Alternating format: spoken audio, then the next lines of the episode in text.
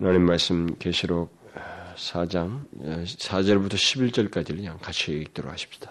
오늘은 4절부터 6절 상반절까지 하려고 하는데요. 4절부터 11절까지 우리 한 절씩 교독을 하도록 합시다. 또 보좌에 둘려 24 보좌들이 있고 그 보좌들 위에 24 장로들이 흰 옷을 입고 머리에 금 멜루관을 쓰고 앉았더라. 보좌로부터 번개와 음성과 내성이 나고 보좌 앞에 일곱 등불 켠 것이 있으니 이는 하나님의 일곱 영이라.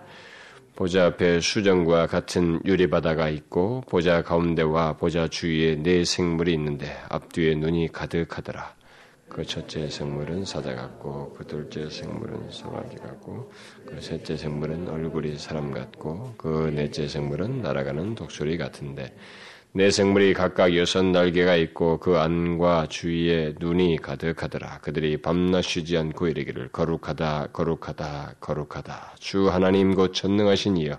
전에도 계셨고 이제도 계시고 장차 오실 자라 하고 그 생물들이 영광과 영광 항상 그들을 앉으신 세세토록 사시는 이에게 돌릴 때 24 장로들이 보좌에 앉으신 이 앞에 엎드려 세세토록 사시는 이에게 경배하고 자기의 멸류관을 보좌 앞에 던지며 가로되 우리 주 하나님이여 영광과 존귀와 능력을 받으신 것이 합당하오니 주께서 만무실 지으신지라 만물이 주의 뜻대로 있었고 또 지으심을 받았나이다 하더라. 우리는 지난 시간에 그 주님께서 요한을 이끌어서 보여주신 그 환상 중에 하늘 보좌에 대한 그 의미들을 살펴보았습니다. 그래서 1절부터 3절까지 이렇게 살펴봤는데 이미 제가 지난 시간에도 언급을 했습니다만 이 4장 1절부터 11절은 한 번의 내용으로 연결시켜서 보는 것이 어, 좋습니다. 이 중간에 어디서 자르기가 어렵고 그런데도 불구하고 이 내용의 설명을 하지 않고 여기서 몇 가지의 그냥 어, 이렇게 흐름만 사상만 이렇게 말하고 넘어갈 수가 없고 이미 우리가 3장까지 살피면서 이렇게 어, 상세하게 어떤 교훈들을 살폈던 그 과정이 있었기 때문에 아, 부득불 이렇게 그 내용을 이렇게 시간 관계상 이게 길게 에, 어느 정도까지 할 수 있는 데까지 하면서 이렇게 나누어서 어, 3절까지 나누어서 했습니다. 사실 오늘도 마찬가지입니다. 제가 굉장히 11절까지 끝내려고 애를 썼는데 사실 오늘 중간에 멈췄죠. 어, 멈췄는데 그 멈출 수밖에 없었던 것은 뒷부분을 하려면 뭐 제가 멈추기 전까지 했던 것 이상으로 더 많은 양을 오늘 했던 분량만큼의 더 이상을 또 더 해야 되는데 그렇게 할 수가 없었고 그 양이 많기 때문에 부득불 다음 시간으로 이제 미루게 되었습니다. 아, 우리가 이미 지난 시간에 그 앞부분에서 그 주님께서 이 사도 요한을 예, 이끌어서 보여주신 그 하늘의 그 보좌에 대한 관상, 예, 그것이 무엇을 의미하는지에 대해서 1차적으로 언급을 했죠. 그것은 하나님의 절대적인 주권과 통치를 상징, 상징한다고 그랬습니다. 예, 우리는 기, 그것을 기억하면서 살아야 됩니다. 우리가 이 세상에 살고 있지만 하늘 보좌가 있다고 하는 것, 하나님의 절대적인 통치와 그 주권이 예, 생생하게 행해지고 있으며 어, 모든 삼라만상이 모든 우주와 역사의 그 통치의 역사에 있어서 그것이 그대로 아, 드러나고 있고 또 그것이 결정적으로 끝까지 드러날 것이라고 하는 사실을 잊지 말고 살아야 됩니다.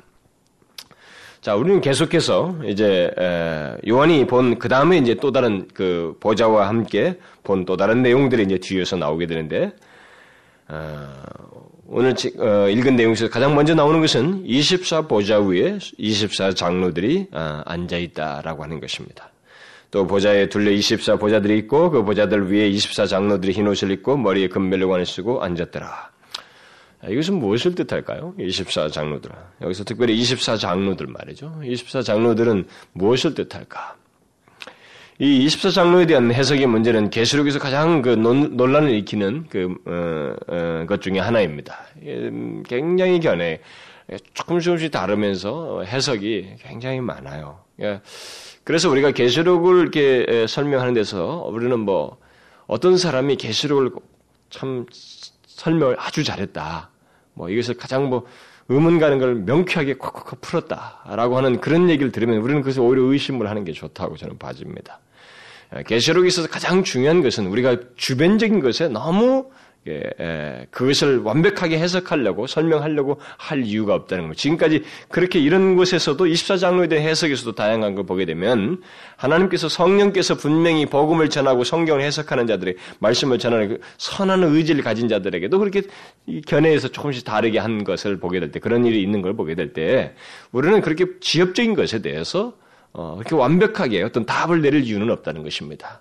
써서 나중에 그 천년왕국 문제도 마찬가지예요. 그 천년왕국 문제는 이 계시록이 전체에 있어서 그렇게 중요한 결정적인 내용이 아닙니다.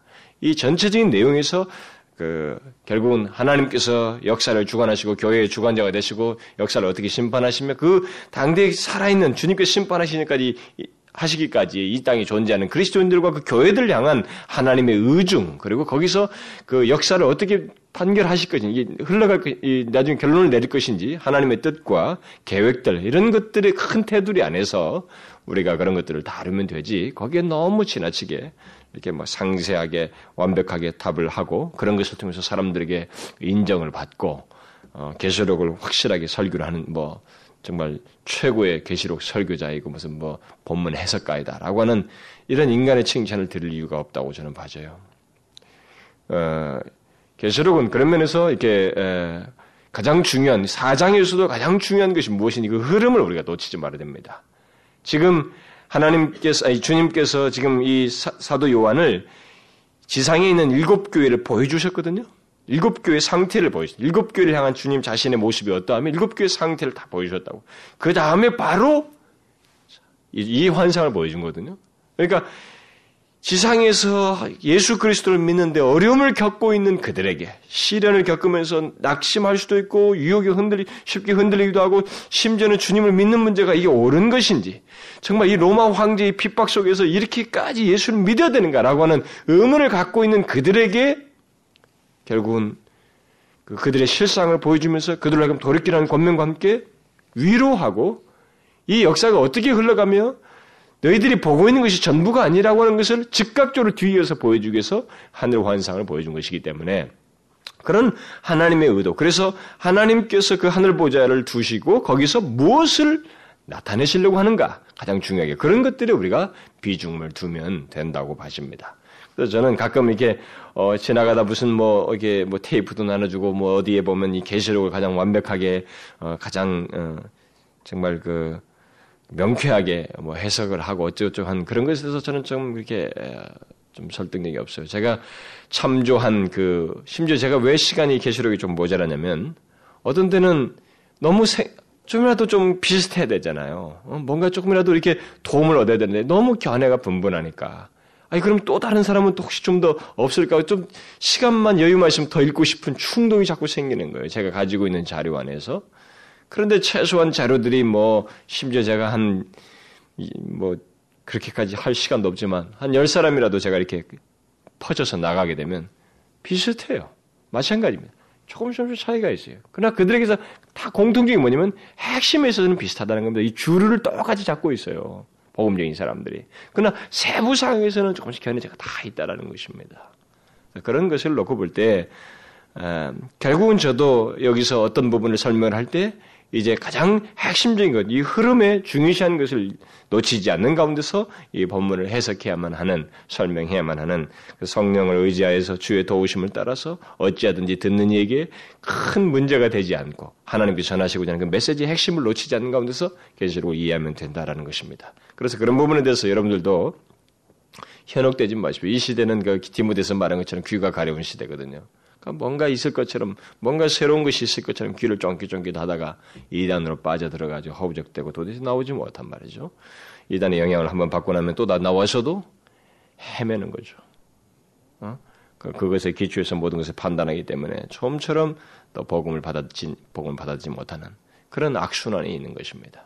그래서 우리는 그런 부분에 대해서 이렇게 사람의 권위를 이렇게 내세워서 이 해석자의 그 탁월함과 이런 것들을 부양 이렇게 부각시켜서 말하는 어, 그런 어, 주장하고 부각시키는 그런 것에 대해서 그런 해석에 대해서는 사실 귀담아들 가치가 없어요. 그 사람이 설사 아무리 탁월한 해석을 했어도 일단은 빵점입니다. 성경의 해석과 이런 부분은 전적으로 성령을 의지해야만 하고 하나님께 전적으로 의지해야만 하는 것이지 어떤 한 사람의 개인의 탁월함과 지성적인 노력으로 우리에게 명쾌한 해석을 줄 수가 없습니다. 그, 그런 것에는 우리가 더 이상 현혹되어서는 안 됩니다.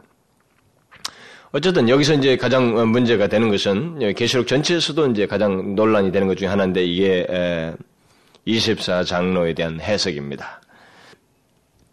여기 입사, 이제 그 해석이 다양한 것 중에서 이제 해석의 두 부류로 크게 나눠집니다. 뭐 조금씩 조금씩 다 다르지만 크게 나눠지는 두 개의 부류는 뭐냐면 이 24장로는 결국 사람이다라고 하는 한 부류이고 또 다른 한 부류는 천사이다라고 하는 부류입니다. 이게 여기서 천사 중에서도 어떻게 되고 인간 중에서도 뭐 어떻고 이렇게 하면서 다 나눌 뿐입니다. 아, 그, 그렇기 때문에 일단은 크게는 이 24장로가 결국 사람이냐 아니면 천사이냐라는 것이 가장 크게 논란이 된다고 볼 수가 있습니다. 먼저 24장로는 인간으로 보는 가장 보편 어, 인간을 보는 가장 보편적인 어, 견해이고 또 많은 복음주자들에게 의해서 주장되어지고 있는, 어, 강, 어, 있는 그 해석은 여기 24장로가 구약의 12족장과 신약의 12사도를 의미한다는 것입니다. 그래서 그 결국은 구약의 열두 족장과 신약의 열두 사도를 포함한 24의 24 장로로서 결국은 하나님의 백성 전체를 이렇게 상징하는 것이다라고 이렇게 해석을 하고 있습니다. 아, 그렇게 해석하는 이제 대표적인 근거는 천사들이 보좌에 앉아 있고 멸류관을 쓰고 있다는 증거가 뭐 성경에 없다는 것입니다. 오히려 보좌에 앉았다는 것과 멸류관을 쓴다는 얘기는 하나님의 백성들에게 주어지는 특권으로 이 계시록에서 자주 언급되고 있다는 것이죠. 따라서 본문의 24장로는 하늘의 성전에서 제사장적인 기능을 가지고 있는 하나님의 백성들의 전체 모임이고 인간의 무리이다라고 이렇게 일반적으로 복음주자들이 해석을 하고 있습니다. 많은 복음주자들이 이 해석을 따르고 있습니다. 그러나 저는 어, 여기 이 계시록 4장과 5장에 나오는 하늘 보좌 주변의 존재들, 곧 내생물과 24장로 그리고 천군 전사들은 하늘의 실존들이라고 믿습니다. 사람이 아니라는 것이죠. 저는 천사들이라고 봐져요. 어, 이제 그 이유를 제가 언급을 하겠습니다. 왜냐하면 나중에 5장 8절에 같은 거 보면은 5장 8절에서 24장로들이 계시록의 전체 흐름에서 특별히 이것이 천사라는 것이 지지가 많이 되고 있는 것입니다. 24장로들이 어, 내 생물과 함께 어린 양을 경배하고 있고 성도들의 기도를 올리고 있는 장면이 나옵니다. 또 나중에 7장 그 13절에서 보면 한 천사가 5장 8절과 동일한 기능을 수행하고 있는데 그 요한이 그를 가리켜서 나의 주라고 부르고 있습니다. 요한이 다른 성도에게 그렇게 부른다고 하는 것은 결코 적당하게 바람직하지 않거든요. 옳지가 않습니다. 특히 5장에서 24장로들의 그 찬송과 구원받은 성도들의 찬송이 구분되어 있다는 것을 우리가 이제 보게 됩니다. 그리고 또 24장, 24장로와 그 성도들의 구분이 14장에서도 또 나와요. 그러므로 여기 24장로는 하나님의 백성들을 상징했다기보다는 하늘 보좌를 중심한 하늘의 실존들이에요. 하늘의 권세들입니다. 그렇게 보는 것이 적당 어, 맞다는 것입니다. 바울은 실제로 이런 것들을 시사하는 얘기를 그의 서신에서 얘기했습니다. 그의 서신에서 하늘의 실존들을 보좌와 주관자들과 정사들, 그 다음에 권세들 이렇게 묘사를 했습니다. 하늘의 실존들을 말하는데 다 용어들 달리해서 말했어요. 그러니까 다 이들이 결국 영물들인데 천사들이죠. 크게 말하면 우리 우리가 쓸 수 있는 용어를 굳이 말하자면 천사라고 말할 수가 있겠습니다만 그렇지만 거기에는 어떤 나눔이 있는 거예요. 특별한 기능을 주어서 주님께서 보냈던 그 뭐 가말리라든가 뭐 이렇게 뭐 나중에도 미가엘이라든가 이런 천사들의 또 이름 명칭도 있는 것처럼 결국은 이제 천사들의 어떤 그룹이 나눠져 있는 것입니다. 그래서 보좌와 주관자들과 정사들과 권세들이라는 이런 것들은 다 그것을 예, 시사하는 것들입니다. 따라서 일반적인 그림을 여기서 이제 그린다고 하면은 먼저 하나님의 보좌가 있고 그 가까이에 내생물이 있고 그 다음에 24장로가 있고 천군 천사들이 있, 다는 것입니다. 그것이 여기 계시록 4장과 5장에서 묘사주고 있는 묘사해주고 있는 내용입니다. 그리고 뒤에 이제 7장에 가면 이 하늘의 실존들이 하나님의 보좌 주위에 있고 구원받은 성도들이 하나님의 보좌 앞에 서 있는 장면이 기록되어 있습니다. 바로 그것이 하늘에 존재하는 교회의 모습이고 천상의 완성될 천상의 모습인 것입니다. 새하늘과 새 땅에서 이루어질 그 완성된 그런 모습의 그 천상적인 교회죠. 하나님 중심으로 천상적인 교회의 그 실체의 그 구성이 그렇게 될 것인 것을 보여주고 있는 것입니다. 그러므로 여기 계시록 4장과 5장에 나오는 네 생물과 24장로는 하늘의 권세들과 어, 정사들로서 쉽게 말하면 천사들의 부류라고 말할 수 있습니다. 제가 오늘은 부득불 여기 다음 시간에도 마찬가지 내생물을 설명하는 데서도 이런 설명을 해야만 하는 내용들이 많아요. 그래서 부득불 여러분들에게 좀 어떤 설명들을 하는 시간들이 좀 많겠습니다만. 그래서 나중에 보면 여러분들 에베소서 6장에 가보면은 그 에, 사단이 그 막, 사단을 막, 마귀의 계계를 대적하고 뭐 이렇게 정신갑주를 입으라 아니 그런 말씀 전 거기에 사단에 대한 묘사가 나오는 것 중에 바울이 뭐라고 말하냐면 거기에 사단 또한 정사와 권세와 어둠의 세상 주관자들과 하늘에 있는 악의 영들을 가지고 있다고 시사하고 있습니다. 그러니까 사단도 똑같이 가지고 있는 겁니다. 사단도 자기 자기가 이 핵으로 있고 주변에 정사와 권세와 세상 주관자와 악의 영들을 가지고 있는 것입니다. 굳이 말하면 이게 하늘의 정사와 권세를 그대로 모방한 거죠. 지금 바울이 다른 서신에서 말한 것처럼 하나님도 보좌가 있고 내생물과 24장로와 천군 천사와 그다음에 나중에 셀 수 없이 많은 그 구원받은 택함받은 백성들의 무리 이렇게 있는데 지금 일단 하늘의 실존만 놓고 보면 그대로 모방한 것입니다. 정사, 권세, 세상 주관자들 그리고 악의 영들이다 이렇게 말합니다. 이 악, 그러니까 이것을 그대로 사단도 모방을 한 것입니다. 그, 그 구조를 가지고 지금 동일하게 하나님을 대적하고 있는 거예요. 그래서 어쨌든 본문에서 말하는 이것 24장로는 바로 하늘의 그런 정사와 권세의 구성원들인 것입니다. 그래서 5장과 7장에서 구원받은 무리들, 곧 사람들과 구별되는 천사들의 부르라고 하는 것입니다. 본문에서 그들이 흰옷을 입은 것도 복음서와 사도행전에 보면 천사들이 나타날 때 흰옷을 입고 나왔잖아요. 네, 그것을 어, 나타내 준 것, 그것과 일치되는 내용인 것입니다. 그래서 24장로를 하나님의 백성들이라고 해석하는 자들에 따르면은 구약에서 그 순서를 정해서 그 제사를 드렸던 24제사장, 그 반차를 따라서 들었던 24 제사장과 연관지어서 이것을 해석을 합니다. 그러나 그것은 24라는 숫자에 너무 연연한 해석이라고 할 수가 있습니다. 왜냐하면 24 장로가 이 계시록에서 제사장의 기도를 실행했다고 하는 내용이 없습니다.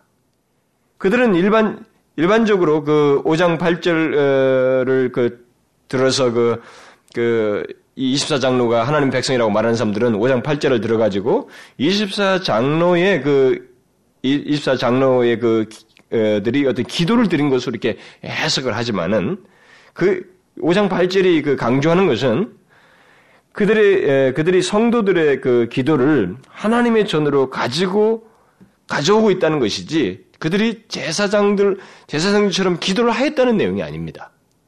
그 구분되고 있어요. 그들은 백성들의 하나님의 백성들 성도들의 기도를 이렇게 가져오는 자이지 자기들이 그, 그, 그 사람이 아니라 이 말입니다. 구분되고 있어요.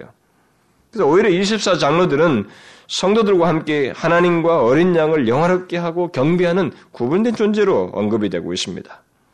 또 24 장로가 천사가 아니라 하나님의 백성이라고 해석하는 자들의 그 강조하는 것 중에 하나는 또 뭐가 있냐면 본문에서 24 장로들이 금멜루관을 쓰고 있는데 멜루관은 일반적으로 그 천사들이 쓰는 것이 아니고 하나님 백성들이 쓰는 것이다. 그것을 주님께서 약속하신 것이다. 앞에서도 우리가 멜루관 얘기는 참 많이 나오잖아요. 바울의 서신에도 멜루관 얘기가 많이 나오지 않습니까? 그래서 이 금멜루관도 결국은 하나님 백성들에게나 쓰는 것이지 천사가 쓰는 일은 없다. 무슨 공로가 있다고 이걸 쓰는 것이냐? 이렇게 해석을 하면서 어, 이것은 천사가 아니라 하나님의 백성이다. 이렇게 해석을 합니다. 그러나 본문에서 24 장로는 24 장로가 쓴 그 금멜루관 어, 이 금멜루관 관련해서 이제 어, 본문에서 이 4장과 5장에서 강조하고 있는 중요한 내용은 그들이 금멜루관을 쓰고 앉아 있다는 게 아닙니다. 그래서 그들이 어떻게 이 금멜루관을 쓰게 되는 어떤 배경이라든가 그것을 계속 쓰고 있다는 내용이 아니라 중요한 것은 그들이 그런 하나님의 보좌 우편에 있는 그 정사와 권세의 중대한 위치에서 다시 말하면 일종의 그 많은 권, 권사와 이런 권세들을 가지고 있는 거죠. 이게 음 뭐라고 말할까요? 왕이 어떤 그런 그 특권들을 가지고 있습니다. 소위 말하면 세상적으로 말하면 이 멜루간이 시사하는 것처럼 어떤 왕위 같은 것들을 말하는 거죠.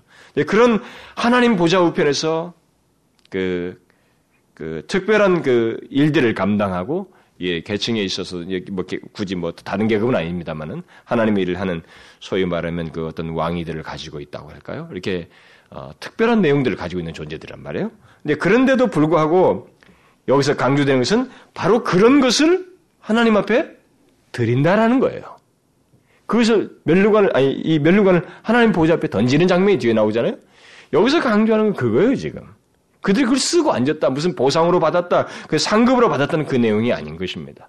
그런데 그것만 가지고 이제 이게 어, 사, 람들이다 백성들이다 이렇게 해석을 합니다.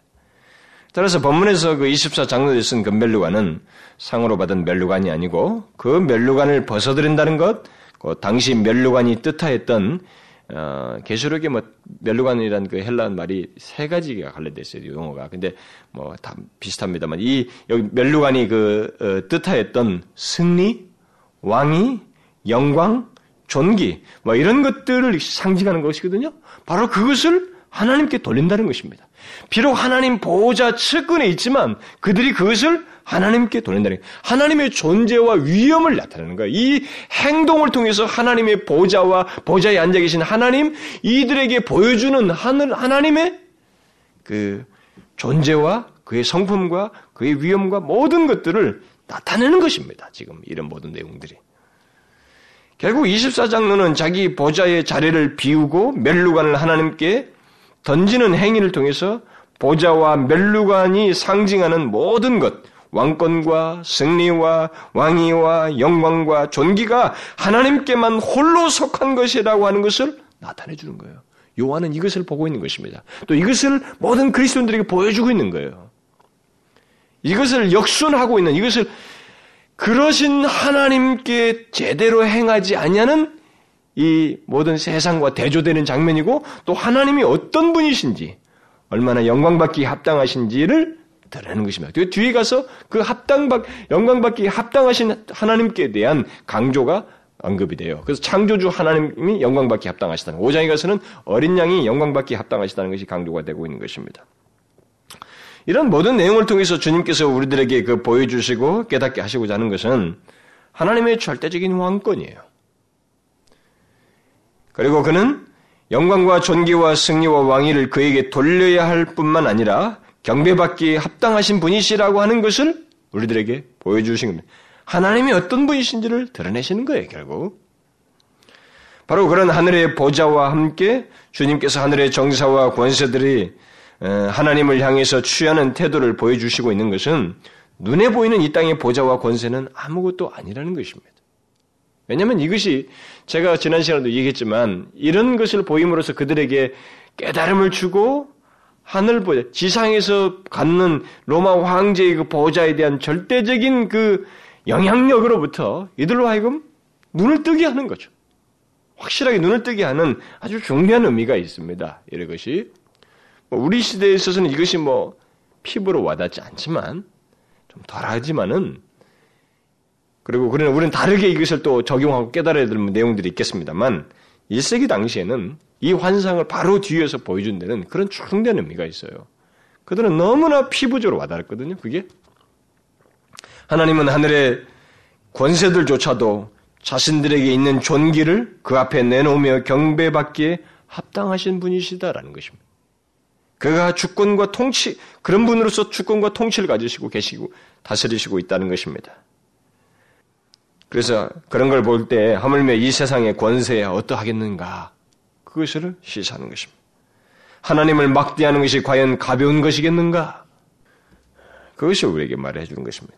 그런데 주님은 이제 여기서 더 나아가서 그리스도인들에게 그 사실을 알도록 하기 위해서 하나님 보좌의 보좌의 그 위엄과 영광을 이제 더 어, 보여주시고 있는데 그 5절에 보면은 보좌로부터 번개와 음성과 내성이 나고 보좌 앞에 일곱 등불 켠 것이 있으니 이는 하나님의 일곱 영이라 이렇게 말하고 있습니다.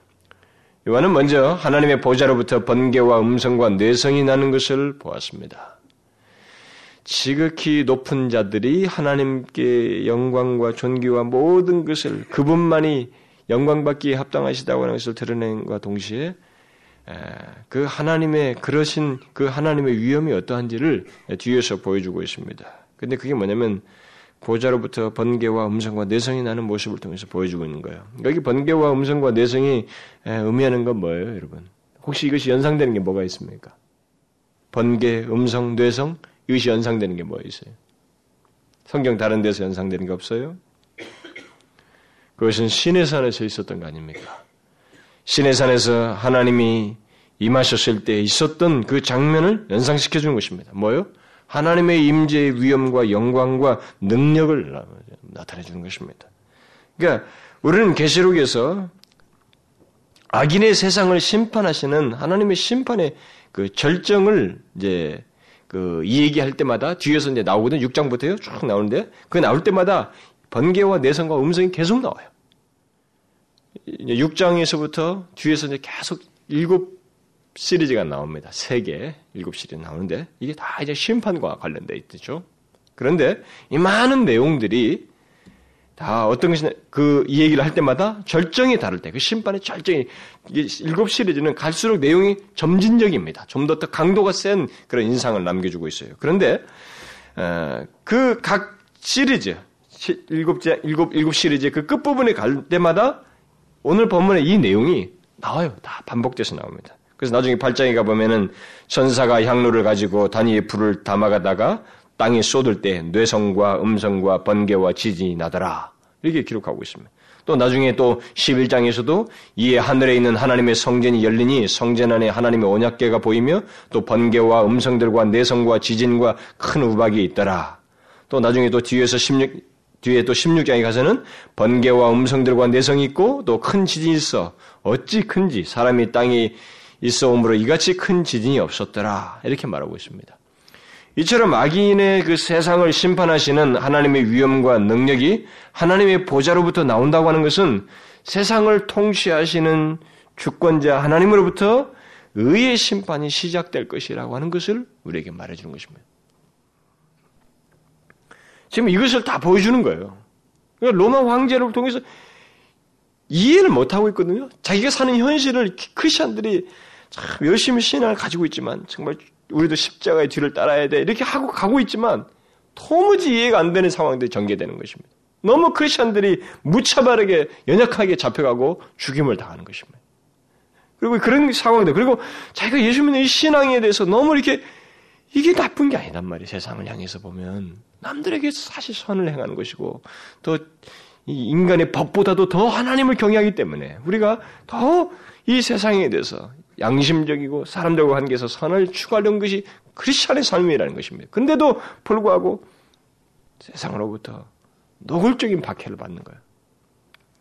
이런 현실 속에서 그리고 하나님이 살아계신다고 하는데 크리스천들이 공격을 받는 건 둘째치더라도 악이 횡행하고 있고 어떻게 악이 더 힘을 발휘하는 것 같은 그런 현실을 목도하고 있었기 때문에 이런 부분에서 주님께서 이 장면을 보여주신 걸 그들로 하여금 깨닫게 하시는 거예요. 악인의 세상을 심판하시는 하나님의 위엄과 능력이 그의 보좌로부터 나온다는 것입니다. 반드시 나타날 것이라는 것을 말해주고 있는 것입니다.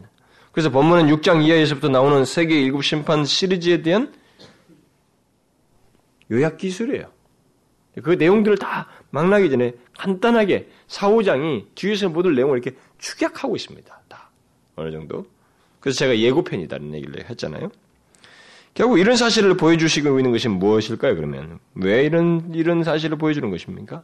그것은 이 사상의 악은 우리들이 이해하지 못하고 있지만 이해하지 못할 그런 현상과 모든 악과 악에 대해서 하나님은 반드시 심판하신다는 것입니다. 하나님의 보좌로부터 번개와 음성과 내성이 나는 것을 주님께서 왜 보여줬어요? 왜? 이걸 왜 보여줍니까? 이세기 성도들에게. 첫, 천상으로, 천상의 환상을 보여주면서. 제가 나중에 그 6장에서 상세히 설명할 때 우리가 이, 이것과 관련해서 더 상세한 내용들을 살펴보겠습니다만, 이것이 보여주는 것은 이 세상을 살아가는 그리스도인들이 보는 이 세상의 죄악과 왜곡된 세상의 현실, 그 다음에 악의 현실, 납득할 수 없는 현실, 그리고 악인이 더 건재한 것 같고 악을 행하지만 그들이 더 뭐 권세를 막 악을 발휘하면서 자기들을 향해서 더 도전적인 해도 불구하고 그들은 껐떡 없는 것 같은 이런 현실에 대해서 하나님께서 보여주는 거예요. 그들을 향한 심판이 하나님으로부터 그의 보좌로부터 있을 것이라고 하는 것을 분명하게 깨닫도록 하기 위한 것입니다. 우리 그리스도인들은 이 세상을 살면서 특히 우리가 사는 이 세상을 보면서 항상 이 사실을 알아야 됩니다. 주님께서 보여주시고 있는 이 내용을 주님의 의도를 잘 캐셔야 됩니다. 이 내용을 우리가 알아야 됩니다. 그것은 하나님의 의의 심판이 분명히 있다는 사실입니다. 저는 예수 믿는 사람들이 어, 우리가 80년대 뭐 한참 데모하고 무슨 뭐 사회 뭐 정의 운운하고 할 때도 어, 그것을 사회 정의를 외치고 그것을 추구하는 것이 굉장히 중요하지만 결국 자기 신앙까지 그것을 탓하면서 신앙까지 저버린 사람도 있었거든요. 그리고 반, 반발하고 어, 굉장히 그 도전적으로 성경을 무시하는 그런 일들이 있었습니다. 그러니까 그런 그것은 그런 사례는 우리에게 뭘 실수하냐? 물론 지금도 그렇거든요. 지금도 어, 떤 사람들에게 있어서 자기가 그 극단적인 상황에 처한 것, 그리고 자기 아이가 죽었단 말이죠. 그리고 심지어 너무 일찍 자기 남편을 잃었습니다. 이런 사람들로부터 뭐 네, 특별히 그런 현상은 뭐 제가 앞부분에 고난 문제를 얘기하면서 다 얘기를 했으니까 뭐 좀 덜하지만은 조금 이렇게 납득할 수 없는 어떤 이유들로 인해서 어떤 당한 것들이 있을 때 이랬을 때 사람들이 하나님을 이해하지 못한다고 어, 특별히 그 악한 그 행동을 했는, 한, 함에도 불구하고 어, 그들에 대해서 이 그런 사회가 이 보존되고 있고 계속되고 그런 사람들이 오히려 더 잘 되는 것 같은 현실이 있다는 것을 사람들이 이해하지 못한다고 합니다. 어, 그걸 운운하면서 신앙을 저버린 사람들이 있습니다. 주님은 이것을 1세기 성도들에게 분명히 보여주고 있습니다. 여기서 보여주면서 여러분 우리가 지금 겪는 것은 1세기 성도들에 비하면 아무것도 아닙니다. 1세기 성도들에게 있어서는 이 문제가 정말 이 세상을 누가 주관하고 있어? 정말 누가 여기서 판단하고 있냔 말이야. 정의가 있는가? 누가 공의를 행하시는가? 라고 하는 이 문제는 현실을 놓고 볼 때는 정말로 심각한 문제죠. 그들에게는 갈등을 일으킨 요소였습니다. 근데 하나님께서 이걸 보여주시는 거예요. 주님께서. 하나님의 의의 심판이 분명히 있다는 것입니다. 주님은 이것을 어, 그 모든 1세기 성도들뿐만 아니라 우리 모든 그리스도인들에게 알게 하시기를 원하시고 있습니다. 왜냐하면 사실상 이 사실을 1세기 성들도 잊었던 거예요. 기억, 이것을 뭐 알긴 아는데 그 절대 천심으로 믿지 못하고 총 의문을 가졌던 것입니다. 그러니까 혼란을 겪었죠. 우리가 일곱 교에서 봤던 것처럼 일곱 교의 성도들이 1세기 성도들이지만 그들이 다 견고하지 않았잖아요. 막 요동하기도 하고 쓰러지기도 하고 심지어 어, 거기서 이게 변절도 하고 이런 일이 있었단 말이죠. 그런 거 보면은 이런 것을 보여줘야 할 만큼 그들의 모습이 있었던 거예요. 그런 것은 우리들에게도 어떤 시사하는 바가 있는 것입니다. 우리들에게도 이런 사실을 통해서 어, 하나님께서 분명히 의 심판을 행하신다고 하는 것을 믿고 우리가 우리들의 이 현실들을 바라보고 거기서 우리 신앙생활을 할 필요가 있다는 것을 분명히 보여주고 있는 것입니다. 그러니까 하나님의 의 심판이 없다는 어, 이 사실로 인해서 어, 사람들이 이렇게 현실을 부정하고 신앙을 저버리는 그런 모습이 있기 때문에 주님은 이 환상을 통해서 하나님은 분명히 심판한다는 거죠. 그것을 알게 하면서 위로와 용기를 갖게 하고 오히려 담대하게 살 수 있도록 그렇게 하실 하나님이 있으니까 담대하게 살 수 있도록 그 악인의 횡포에 대해서 위축되거나 두려워하지 말라고 하는 그 용기를 주는 내용으로서 이 환상을 보여주시고 있는 거예요. 그래서 우리는 위축될 필요가 있습니다. 필요가 없습니다. 이 사실, 이 사실. 하나님께서 분명히 심판한다신다는 사실로 인해서 우리는 위축될 이유가 없어요. 이 세상에 대해서 절대적으로 누가 주인이 아닙니다. 이 세상에 무슨 대통령이든 무슨 뭐 옛날 당시에 무슨 뭐 중앙정보부가 무슨 보안되고 무슨 뭐 여기서 권력을 행사하고 임시적으로 뭐 자기가 폭력을 행하고 뭘 하는 뭔가 권위를, 권, 이 권세를 가지고 뭔가 휘두르는 사람이 설사 있다 할지라도 또 어떤 사람이 그런 것을 가지고 그리스도인들을 박해하고 힘들게 한다 할지라도 자기가 사는 현실 속에서 그들이 우리에게 대해서 악한 마음으로 사악한 행동을 한다 할지라도 그것이 다 그들에게 있어서는 주인이 아니에요. 그들은 착각하고 있는 것입니다. 심판하시는 하나님이 계시고 있다는 의의 심판을 알지 못하는 가운데 생각하고 있는 것입니다. 그것을 지금 보여주는 거예요. 이 세상은 이 사실을 모르기 때문에 하나님께서 의의 심판을 하신다는 걸 알지 못하기 때문에 단순하게 죄를 짓는 것을 넘어서서 그리스도인들을 핍박하는 거예요. 하나님을 향한 도전적인 행동을 하는 것입니다. 그리스도인을 핍박함으로써 교회를 핍박하고 하나님을 향하여서 망언을 하면서 도전적인 행동을 하는 거예요. 심판을 알지 못하기 때문에. 그러나 그것은 인간이 범하는 죄악과 실수 중에 가장 큰 것인 것입니다. 하나님의 의의 심판을 모른다는 것만큼 인간에게 서 두렵고 치명적인 것은 없어요. 본문에서 주님은 우리들에게 악인의 세상을 심판하실 하나님의 위엄과 능력을 보여주고 있는 것입니다. 우리들은 이것을 알고 이 세상을 살아야 한다는 것입니다. 우리는 이 세상과 이 세상의 그 공공연한 악과 악인의 횡포와 교만함과 대적을 두려워할 이유가 없어요. 그 이면을 자꾸 보면 됩니다. 왜냐하면 하나님을 보면 되는 거라고. 우리는 하나님 보면 돼요. 하나님께서 주권을 가지시고 위엄을 가지시고 그 보좌로부터 심판의 의지를 가지시고 그들을 아시고 보시고 또 하실 계획을 가지고 있어요. 또 하십니다. 우리는 그래서 우리를 향해서 취하는 어떤 행동 때문에 신앙과 삶이 흔들리거나 어, 하나님 없는 사람처럼 행하는 일을 하지 말아야 된다는 것입니다. 그것이 1세기 성도를 향해서 주는 메시지예요. 우리에게도 마찬가지인 것입니다. 그 다음 요한은 하나님의 보좌 앞에서 일곱 등불을 켠 것이 있음을 보았습니다. 요한은 이것을 바로 뒤에서 이제 그 덧붙이, 그 내용을, 뜻을 덧붙이고 있는데, 하나님, 하나님의 영이라고 말을 하고 있습니다. 그 성령이라고 말을 하고 있는 거죠. 그래서 하나님의 영을 일곱 등불로 묘사하고 있는 것은, 어, 마치 그 지상의 성전에 켜있던 일곱 등불을 연상시키는 것입니다. 옛날에 그 지상의 성전을 그 일곱 등불을 연상시키는 것으로 하나, 하늘 성전에서의 그 성령의 실존을 얘기하는 것입니다. 하늘 성전에서의 성령의 실존을 얘기하는 것입니다. 그런데 성령을 한 등불이 아닌 일곱 등불로 말한 것은 앞에서 일곱 교회를 말하면서 교회의 전체적이고 그 포괄적인 그 의미로서 그 일곱 교회지만 그냥 한 교회를 가지고 얘기할 수도 있지만 일곱 교회를 말하면서 교회를 어떤 전체적인 그 교회, 그 포괄적인 교회의 어떤 의미를 나타냈던 것과 같은 맥락이라고 볼 수가 있습니다. 결국 일곱 년과 일곱 교회는 그저 성령과 교회를 통칭적으로 말하는 것이라고 볼 수 있습니다. 중요한 것은 하늘 보좌에 계신 성령이에요. 그가 보좌 앞에 계시다고 하는 것은 하나님의 주권과 통치를 창조에서부터 현재 우주의 보존과 심판에까지 함께 행하신 분으로 계신다고 하는 사실을 우리에게 보여주고 있는 것입니다. 이 세상 역사는 누구도 비껴나가지 못할 조금도 빈틈이 없는 완벽한 성부, 성자, 성령 하나님의 주관과 판단과 역사 가운데 있습니다. 거룩하신 영을 피해 나가고 숨겨 나갈 수가 없어요. 다 드러나는 것입니다. 같은 내용이 나중에 5장과 11장, 뭐 19장에서 언급됩니다. 또 그때 더 덧붙이도록 하십니다. 그 다음에 요한이 그 본 것은 하나님의 보좌 앞에 수정과 같은 유리바다가 있다는 것입니다.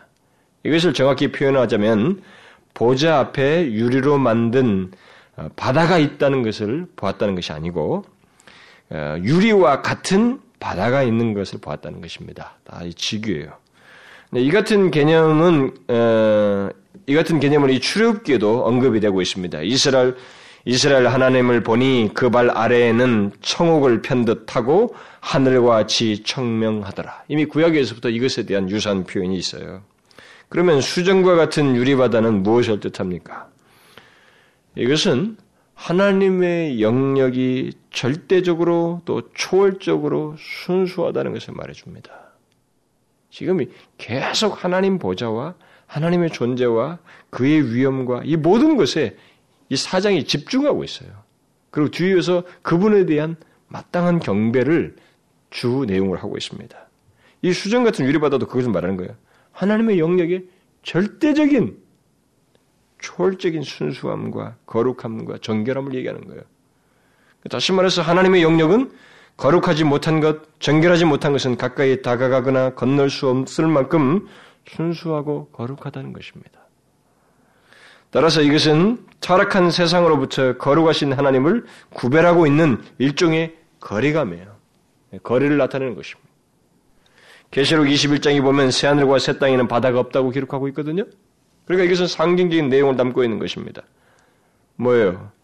하나님의 보좌와 세상을 분리하고 있는 것입니다. 거룩하신 하나님과 피조물이 분리되어 있다는 것입니다. 이게 이걸 보여줌으로 인해서 뭐 이 세상에서 보는 것이 어떨지 모르지만 그것은 유리바다를 못 건너요. 그런 존재들인 것입니다. 하나님과 이 세상의 최고의 권자라 할지라도 그 거룩하신 자 앞에 감히 가까이 나아가지도 못하는 거예요. 절대적인 초월적인 순수가 그분에게 있는 것입니다. 결국 이 요리와 같은 바다를 통해서 하나님의 거룩하심을 부각시켜주고 있는 거예요. 나타내고 있는 것입니다. 하나님의 거룩함은 그의 창조를 모독하고 또 그의 존재를 없인 여기며 그의 자녀들을 핍박하는 자들을 마치 이스라엘을 뒤쫓다가 홍해바다를 뛰어들었던 애국 군대처럼 그들을 분리시킬 것이라는 것을 결국 또 일면에서 그런 것들을 연상시켜주기도 하죠.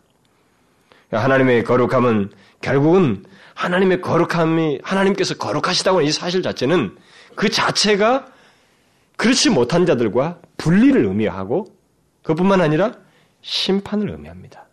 거룩함은 심판을 그렇지 못한 자들에게 심판의 성격을 자연스럽게 가져요. 이 본성 자체에서. 네, 그것을 실시하는 것입니다. 1세기 성도들에게 있어서 이것을 생각하면서 그들이 뭐 최고로 높은 로마 황제만 볼 게 아니에요. 감히 가까이 이룰 수 없는 정말 그 하늘의 정사와 권세들이 그분 앞에서 자기의 막 보좌 모든 것까지 다 들여서 그를 경외할 그럴 대상이시라고 하는 것을 알아야 된다는 것입니다. 그래서 제가 이 얘기했잖아요, 여러분들에게. 항상 문제는 하나님에 대한 이해예요. 이 세상도 그렇고 예수 믿는 사람도 그렇고 하나님을 얼마나 진실하게 아는가. 이게 모든 것의 키입니다. 제가 계시록을 말하면서도 그렇고 요한 일서 말하면서 이 얘기를 참 많이 했습니다. 제가 뒤에 가서 또 다시 한번 그 그런 내용을 좀 덧붙였으면 좋겠는데 그 정리하면서 결국 유리바다도 그것을 하나님의 거룩하심을 부각시키고 있는 것입니다. 그러면 지금까지 지금 말한 이 하나님 보좌를 끼고 있는 그 주변 상황과 그 모든 내용들을 보여주는 이 그 보여주어서 보여준 것을 기록한 이 내용들을 통해서 어, 주님께서 말씀하시고자 하는 것이 내용이 뭡니까? 제가 최소한 오늘 이 살핀 내용은 어떤 이 말들이 무엇인지 의미하는 것이 무엇인지 설명하는 것을 끝나서는 안 되잖아요. 최소한 이것 속에서도 보여줬었던 주님의 의도를 통해서 우리가 깨닫고 적용할 수 있는 어떤 내용을 얻어야 되잖아요. 주님께서 이런 내용을 보여주시면서 말씀하시고자 하는 게 뭡니까? 우리는 아직 내 생물에 대한 내용들을 남겨두고 있습니다만 지금까지 살펴본 것만을 가지고 가지고도 우리는 주님께서 이 땅을 살아가는 그리스도인들에게 무엇인가를 이, 이런 것을 보여주면서 말씀하시고 있는 것입니다. 그게 뭐예요? 우리를 실제적으로 지배하고 압도하는 것은 결코 세상의 것이 되어서는 안 된다는 것입니다. 근데 실제로 그랬거든요, 1세기 성도들에게. 제 말을 여러분 잘 들으시겠습시오. 이와 같은 하나님의 보좌를, 하늘 환상을 보여줬을 때, 우리에게 부정적인 측면에서는 세상에 있는 것들이 나를 실제적으로 지배하게 해서는 안 된다는 거예요. 그것들에 의해서 내가 지배를 받고 흔들리고 요동해서는 안 된다는 것입니다. 나를 지배하고 압도할 수 있는 것은 이 세상의 것들이 아니라 아무리 그것이 크고 막강해도 그런 것들이 아니라 하늘 보자라는 것입니다. 아시겠어요? 그것을 여기서 계속 4장과 5장에서 부각시켜주고 있는 것입니다. 설사 피부적으로 우리가 고통을 받고 박해를 받는다 할지라도 또 그렇게 만드는 권세와 세상의 구조와 사람들이 있다 할지라도 심지어는 우리를 순교로까지 내모는 일이 있다 할지라도 그렇게 만드는 이 세상의 모든 것들은 우리 그리스도인들을 지배하고 제압할 수 있는 것들이 아니라는 것입니다. 제압하도록 해서는 안 된다는 것이. 왜? 제압할 수가 없는 것이 또 거기에 영향을 받지 말아야 되는 것이 뭐냐면 그것은 내가 믿는 하나님의 통제 아래 다 있는 거예요. 그 주권 아래 있는 것입니다. 그 주의 그의 주권의 우선순위는 그의 교회입니다. 다시 말하면 그의 교회 그의 백성들이에요. 그리스도인들인 것입니다. 그러니까 설사 생명을 저들이 나 그리스도인들에게 불을 태워서 죽이고 총을 쏘아서 죽여도 하나님께서 그의 주권 아래서 그를 더 낫게 하기 위한 허락 아래서 있는 거예요. 그의 주권 행사 속에서 있는 것입니다. 그러니까 그 마지막까지 행해지는 모든 것이 행해진다 할지라도 우리는 그 상황에서 하늘 보좌를 의식하지 못하고 땅의 보좌의 영향을 받아서 변절하거나 변심하거나 그러지 말라는 거예요. 이기는 자의 삶을 살라는 것입니다. 우리를 영향을 미치는 것은 세상 보좌가 아니고 세상의 것들이 되는 것이 아니라 하늘의 것인 하나님이 되어야 된다는 것입니다. 하나님께서 그 이런 그 보좌를 가지시고 또 주권과 통치를 행하시고 또 모든 피조물들 심지어 천사들의 천사를 할지라도 영광과 존귀와 승리와 왕위를 돌려 마땅한 그런 존귀하신 창조주 하나님으로 계신다는 것. 바로 그분이 우리의 하나님이시라고 하는 것. 이것을 잊지 말라는 거죠. 그 도대체 밑에서 너한테 힘을 행사하는 자가 누구냐? 거기에 영향을 미치지 말란 말. 그것에 제한받지 말라는 거죠. 이 세상에 있는 것들이 도대체 네가 세상에서 영향을 받고 너를 좌지우지 하려고 하는 게 뭐냐 말이야. 그게 뭐이 세상에 보면은 가시적인 물리적인 어떤 권세이고 그 로마의 핍박이겠지만 오늘날 우리 시대를 보면 그게 뭐겠어요? 뭐 물질이든 뭐든 간에 말이죠. 어떤 어떤 것이든 간에 가시적인 마음의 것이라 할지라도 그런 것들이 도대체 뭐냐 이 세상의 것들이 그런 것들에 우리가 아, 흔들리지 말라는 것입니다. 아무리 그것이 막강하고 뭐고 그 영향력이 커도 하나님 앞에서 그, 그 모든 천사들의 천사들라도 영광을 돌려 마땅한 그 창조주 하나님 아래서 있는 것들이에요. 그가 우리 하나님이신 것입니다.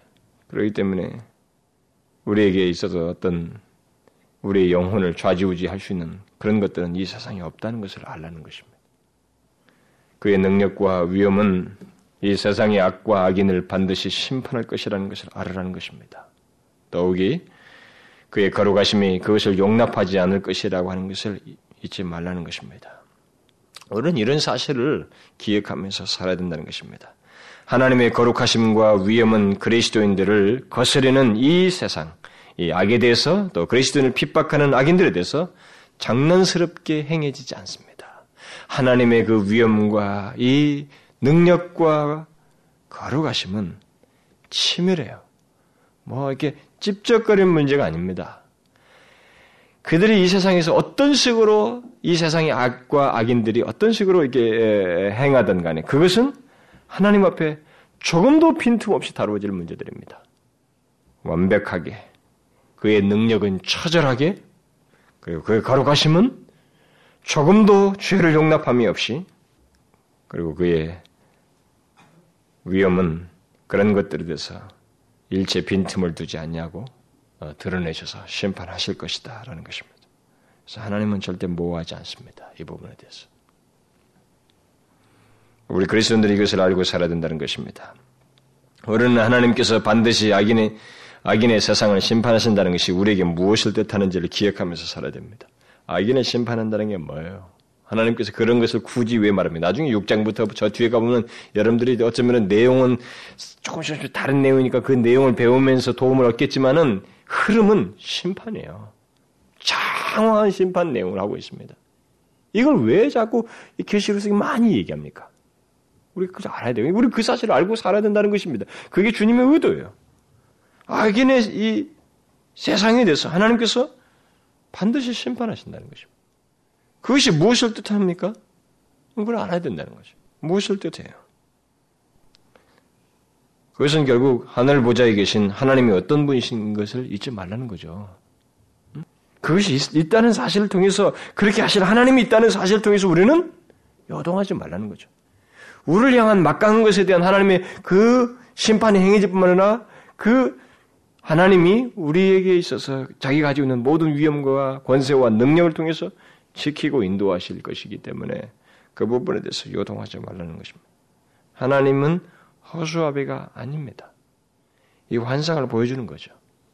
자칫잘못은 그런 생각을 하고 있는 도대체 하나님 뭐 하시는가 말이지. 일세기 당시엔 그랬거든. 그런 의문을 야기시켰단 말입니다. 허수아비가 아니라는 것을 보여주는 거예요. 상징적인 거지만 이 환상은 다 암호입니다. 암호. 이런 것을 다 이거 좀더 정확하게 하나님은 전능하시다. 반드시 심판하실 거야. 이렇게 구술을 할 수가 있는데 그렇게 쓸 수가 없었어요. 1세기 당시에는. 이렇게 쓰면은 어떻게 돼요? 크리스천들에 대해서 노골적인 핍박을 가는 사람들에게 통용도 될 수가 없고 안 되는 것입니다. 그래서 일종의 암호를 써요. 암호죠 이게 암호. 그들만 알아들 수 있는 거죠. 그들의 익숙한 상징적 표현을 통해서 알 수 있는 일종의 암호로 표현한 것들 아닙니까? 그러니까 이런 내용을 통해서 그들에게 말한 거죠. 하나님은 절대 허수아비가 아니구나. 이 세상의 모든 권세자들을 흔드시고 그들의 운명을 결정하시며 모든 악에 대해서 반드시 심판하시는 거룩하신 하나님이시구나. 그리고 우리는 하늘 보자가 하나님 자신의 영광을 위해서 있는 것일 뿐만 아니라 우리 그리스도인들을 위해서도 있는 것이구나. 그것은 분명히 우리 그리스도인들을 위해서 행해지는 것이구나. 이 세상 권세가 우리 운명을 임의대로 할 수 없구나. 정작 우리의 운명은 정말 우리 운명을 임의로 할 수 있는 분은 오히려 하나님이시구나. 하나님의 존재와 모든 속성들은 그의 백성들에게는 보호와 인도의 모습으로 나타난다고 하는 사실을 이런 환상을 통해서 주께서 보여줘 깨닫게 하시는 거예요. 본문의 일차적인 의도는 그것입니다. 그러나 이런 사실이 반대로 악인들을 향해서 생각해야 될 때는 끔찍한 거예요. 끔찍한 거죠. 그래서 나는 어, 우리, 우리 시대에 어, 뭐 최근에 우리 청교도 모임에 공부할 책에도 여러분들이 그 에롤 헐스가 그 포스트 모더니즘이 오늘 기독교에 미친 악영향의 어떤 일부를 언급하는 내용 여러분들이 또 읽으면서 발견할지 모르겠습니다만 포스트 모더니즘 이 시대에 포스트 모더니즘이 오면서 사람들이 뭐냐면 인간의 자기 마음대로 행해도 개성으로 다 취급해버리는 거죠.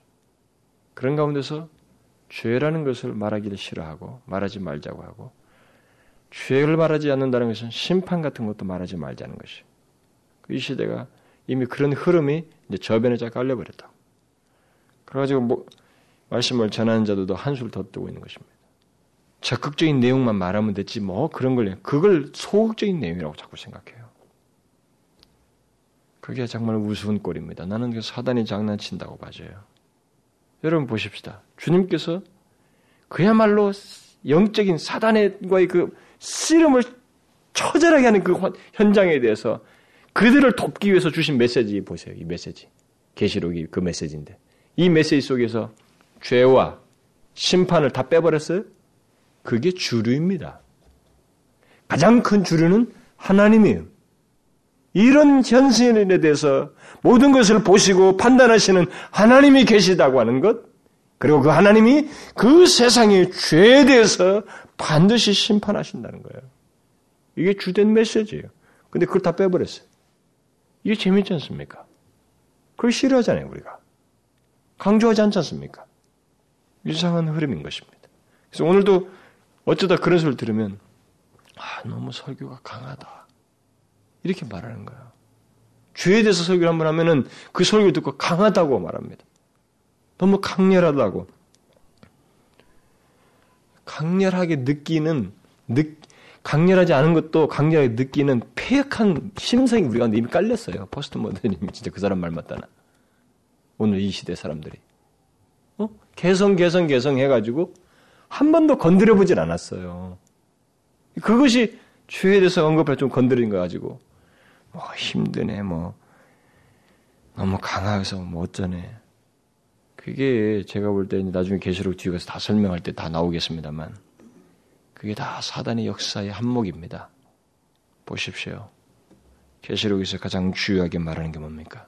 여기 4장에서 부각시 4장과 5장이 이제 뒤에서 나올 내용에 이게 일종의 전망대 같다고 볼 때, 어? 뭐예요, 이 내용이? 우리가 보는 이 세상이 전부가 아닌 정말 엄청난 존재, 위험, 권세, 능력, 존귀를 가지고 계시는 세세무궁토록 천상의 권세들과 정사들이 다 그분 하나에 대해서 그분을 향해서 도대체 어떤 태도를 취해 마땅한 그분으로 존재하시며 그가 그런 모든 위험을 가지시고 이 세상에 너희들이 크다고 여기지고 절대적으로 부각시키는 그 권세와 세상의 영향에 대해서 도대체 어떻게 취급하시고 계시는지 지푸라기만 또 못하게 취급하실 분으로 계신다고 하는 사실과 이 세상의 죄에 대해서 그가 반드시 심판하신다는 것, 자신의 성품과 이 거룩하신 속성을 발휘해서 빈틈없이 완벽하게 심판하신다고 하는 사실을 부각시키는 거예요. 우리가 이것을 빼먹는 것입니다. 우리는 이것을 기억하고 살아야 됩니다. 하나님께서 이 시대를 향해서 자신이 존재를 분명히 가지고 계시고 그리고 심판하신다는 것입니다. 이걸 모르기 때문에 인간이 방지한 것입니다. 엉망으로 살아가는 것이죠. 그래서 우리는 시간이 지나면 지날수록 하나님, 결국 여기서도 4장과 5장에서 크게 부각되는 건 뭐냐면 하나님이거든요. 네, 심판과 뭐 이런 것도 있지만 그것은 그분의 성품으로부터 빚어나는 거예요. 결국은 이 세상이 죄악으로 관영한 것에서 가만히 계시지 않는다는 것을 그분의 성품으로부터 묘사하는 것이기 때문에 하나님에 대한 이해를 더 견고히 갖는 거예요. 예수 믿는 세월은 바로 그것입니다. 그래서 우리의 신앙생활 속에서 하나님의 말씀을 기록된 계시의 말씀을 통해서뿐만 아니라 그 계시의 말씀을 믿고 주님 앞에 나아가며 주님을 더 깨닫고 주님과의 친분을 갖는 이 과정 속에서 우리에게 축적되어야 될 것은 무엇이냐면 가장 중요한 것은 계시의 말씀이죠. 이것을 통해서 하나님에 대한 이해가 넓어져야 돼요. 하나님을 아는 것이 하나님을 깊이 알면 알수록 그것이 우리로 하여금 정신을 바짝 차리게 하는 거예요. 그리고 너무 큰 신뢰가 가는 거예요. 여러분 이런 기도 한 번 안 해보셨어요? 한번 뭐 저는 그런 기도를 전혀 제 자신이 기도할 때 의지를 가지고 또 그렇게 하기도 하고 또 감격해서 합니다만 전반부를 여러분 기도의 전반부를 하나님은 어떤 분이십니다. 이것을 수도 없이 한번 나열해 보십시오. 음? 그럼 보세요. 시편 기자라든가 모든 보세요. 성경 기록된 하나님은 전지하십니다. 반드시 심판하십니다. 하나님은 모든 것을 아십니다. 하나님 같으신 이가 없습니다. 주님의 능력은 절대 무한하십니다. 여러분들이 믿고 있는 대로 말을 해보십시오. 그렇게 서술된 하나님이 나의 하나님이요, 나의 아버지라고 생각해 보십시오. 이 세상에서 나에게 영향을 미치는 것들이 어떻게 보여요? 거기에 그 밑에서 지푸라기와 먼지인 것입니다. 로마의 절대 권력이라는 황제의 권력이라는 것이 아무것도 아닌 거예요. 결국 그것을 보여주고 싶은 겁니다. 환상은 이 환상의 목적은 바로 그거예요. 하나님 보좌를 보면 이 땅이 우습게 보이는 거예요. 하나님이 어떤 분이신 알면 내가 지금 크게 보였던 이 세상이 아무것도 아니라고 하는 것을 보게 것입니다. 오히려 그 거룩하신 하나님 앞에서 내가 혹시라도 이러하지는 않았는가? 죄에 대해서 하나님 앞에서 저들에 대한 것만이 아니라 악인들에 대한 뿐만 아니라 혹시 나도 그 부분에 대해서 하나님 앞에 온전치는 못했는가라고 하는 그런 겸비함을 불러일으키는 것입니다. 그래서 하나님에 대한 이해가 깊어지는 것이 예수 믿는 세월에 있어서 결국 신앙의 깊이예요. 영적인 진보인 것입니다. 제가 지금 이 적용적으로 말하는 것은 사후장이 끝날 때마다 한꺼번에 설명하지 못하고 나눠서 얘기 때문에 계속적으로 제가 반복할 것입니다. 반복해도 여러분들이 귀찮다고 하지 마세요. 다 안다고 하지 말라 이 말입니다. 제가 새벽 기도 시간에 그런 얘기 했어요. 다 안다고 제발 하지 마라. 시편을 매번 강의하면서 똑같은 얘기가 결론적으로 나와요. 하나님은 의지하는 내용이 결론이에요. 다. 그러니까 우리들이 건방, 건방, 이 건방지고 또 성경을 갖다가 이렇게 경솔하게 보는 사람들은 쉽게 넘어간다고. 안다고. 그래서 때때로 우리가 성경을 이렇게 하나님 말씀으로 이렇게 겸비해서 받는 자리가 아니라 이렇게 무엇, 내용이 무엇있는가 그냥 내용을 알고 또 공부하고 연구하는 그런 시기에는 우리가 한 가지 치명적인 실수에 들어가는데 이 모든 것을 가볍게 지나간다는 것입니다. 비슷한 것이 나오면 빨리 넘어가고 싶어 한다는 것입니다. 심지어 어떤 목사님이 저한테 그랬습니다. 어떤 청교도 책을 읽다가 성경 구절이 촥 나오잖아요. 이렇게 뭘 설명하다 성경 구절이 이만큼 나오지. 그럼 이거 안 읽고 넘어간다는 거예요. 그 성경 구절은 내용만 빨리 알는 거예요. 성경 구절은 대충 뭘 아니까 넘어간다. 그래서 제가 그러면 그 책 읽은 가치가 없습니다. 그랬어요. 제발 그렇게 읽지 마라 그랬어요. 우리가 착각하는 것입니다. 여러분, 내게 익숙하게 안다고 그래서 하나님이란 단어만큼 익숙한 게 어디 있습니까? 그러나 이 하나님에 대해서 우리가 얼마나 또 무지하며 태도가 경솔합니까? 제일 방지하잖아요, 사실 우리가. 그 하나님 앞에서 우리가 온전하고 겸비함을 갖지 않잖아요.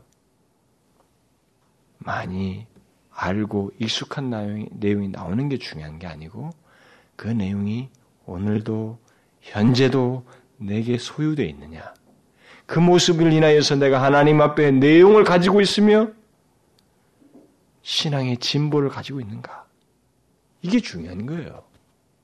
그래서 부득불의 4장과 5장을 얘기하면서 제가 계속적으로 이 적용적인 내용을 언급을 해야 되겠습니다. 말씀을 이런 환상을 보여주신 의도를 언급을 해야 되겠습니다만 여러분들은 그것을 들으면서 우리 자신들을 생각해 냅니다. 하나님을 알므로써 이 세상의 것들에 대해서 우리가 분명히 다른 시각을 가지고 행하고 있는가? 영향을 받지 않냐고 요동하지 않냐고 흔들리지 않으면서 신앙생활을 하고 있는가? 삶을 살고 있는가?